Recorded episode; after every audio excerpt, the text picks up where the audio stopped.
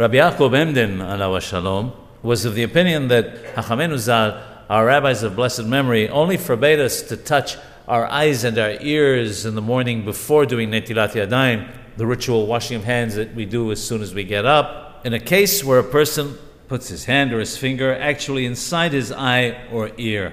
However, placing it on an ear or over an eye would not be forbidden. Rabbeinu the Hida, however, disagrees with Rabbi Yaakov Emden and says that the Zohar says specifically that you may not place your hands on your eyes.